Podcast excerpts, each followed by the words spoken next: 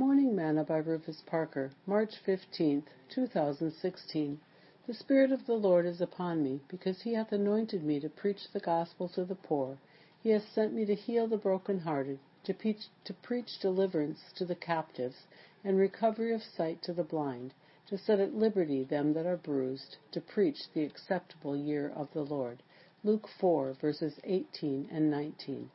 Today's morsel. Oh, he hurt me. She said that to me. He did that to me. Somebody should have helped me. They didn't even consider me. I love me. What is it about me? There are so many scriptures that focus on me. When God places His Spirit upon us, He expects us to act with it. Jesus said, The Spirit of the Lord is upon me, because He hath appointed me to preach the gospel to the poor.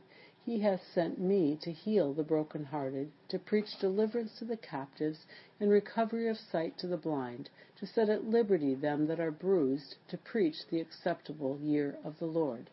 Maybe it's time that I take the Spirit that is upon me and get to work for the kingdom.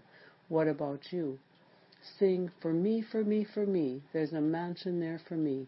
In glory land so bright and fair, where the victor's crown I soon shall wear, come and go with me, for I won't be back, you see.